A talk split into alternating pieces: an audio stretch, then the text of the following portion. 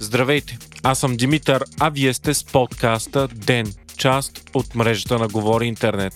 Четвъртък, април, 29 ден. Въпреки, че ГЕРБ беше против дневния му ред, днес парламента успя да събере кворум.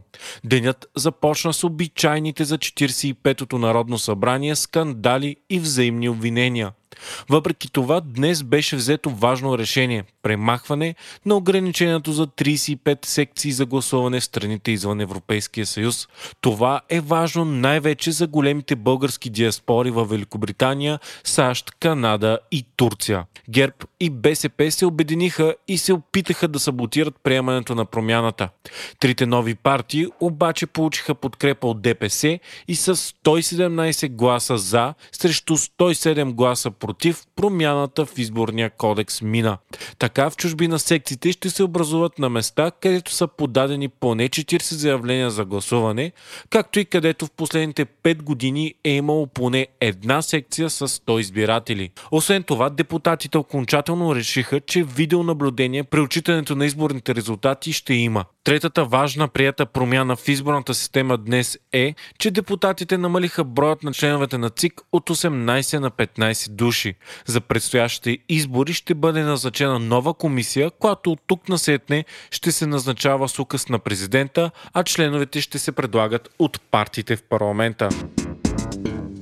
Днес стана ясно, че на 5 май президентът Румен Радев ще връчи третият мандат за съставяне на правителство на третата по големина партия в парламента – БСП.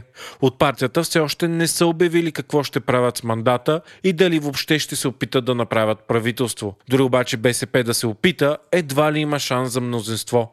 Единствените партии, които не изключиха възможност за преговори с БСП, са изправи се мутри вън и ДПС. Дори обаче те да решат да подкрепят БСП, което е малко вероятно, трите партии са далеч от нужния брой депутати за мнозинство. До тук се стигна след като ГЕРБ върнаха първия мандат, понеже всички партии отказаха да преговарят с тях за правителство. Има такъв народ пък върна мандата в минутата, в която го взе, защото не иска да търси подкрепа от ГЕРБ, БСП или ДПС. Напрежението между парламента и прокуратурата расте. Причината е предложението на Демократична България да бъдат закрити специализираните съдилища и прокуратури и премахването на фигурата на специалния прокурор, който да разследва главния прокурор и неговите заместници. Предложението беше одобрено на първо четене от правната комисия в Народното събрание и получава подкрепата и на има такъв народ, изправи се мутривън и БСП. Закриването се предлага, защото от Демократична България твърдят, че тези органи са станали известни с поръчковото правосъдие и показните си процеси. От партията твърдят, че те се използват като репресивен орган срещу политически и бизнес опоненти. Предложението е изключително остро критикувано от ГЕРБ от партията определят предложението като погром.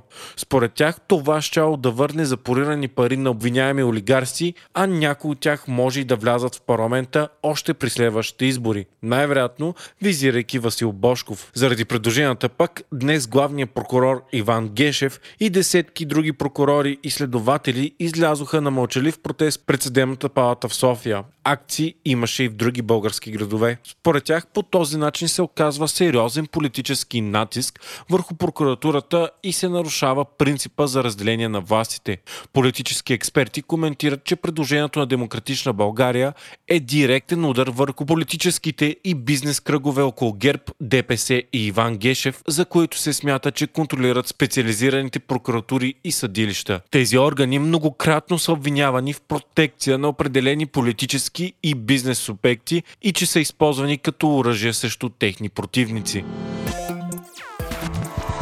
от деня. От 1 май отпада поредната противоепидемична мярка зелените коридори за пазаруване на хора над 65 години между 8.30 и 10.30 часа. Зелените коридори за вакцинация пък вече ще разполагат предимно си РНК вакцините на Модерна и Pfizer, които вече се намират във все по-големи количества у нас, а в следващите седмици се чакат още стотици хиляди дози. Вчера са поставени над 25 000 дози, а общият брой поставени дози става 776 000. Новите случаи на COVID-19 пък продължават продължават да спадат. За последното денонощие те са едва 1382 или малко под 10% от направените тестове. Хората в болница пък вече са 7160, а в интензивно отделение 697 първата си реч пред Конгреса, президентът на Америка Джо Байден обяви, че предлага инвестиции за 4 трилиона долара в работни места, социални услуги и образование. Той ги нарече като инвестиции веднъж на поколение парите за тези инвестиции ще бъдат намерени от планираното увеличение на данъците на американските корпорации и за най-богатите граждани. Промените са насочени към най-уязвимите социални групи в САЩ. Нью Йорк Таймс пък обяви, че ако промените се приемат, страната ще влезе в нова ера, където размерът и ролята на федералното правителство ще нарасне значително. Хайтек четвъртък с Viva.com Китай стреля днес основният модул от постоянната си космическа станция. Модулът на станцията, наречен Небесна хармония, беше изведен в космоса от китайската ракета от космодрома Ванчан. Това е първата от 11 мисии за изграждане и оборудване на първата изцяло китайска космическа станция. Тя ще е за екипаж от трима души. В момента страната обучава най-малко 12 тайконавти, както се наричат китайските космонавти. Космическата станция трябва да бъде завършена през 2022 година и се очаква тя да тежи 66 тона. Много по-малко от Международната космическа станция, която е 450 тона.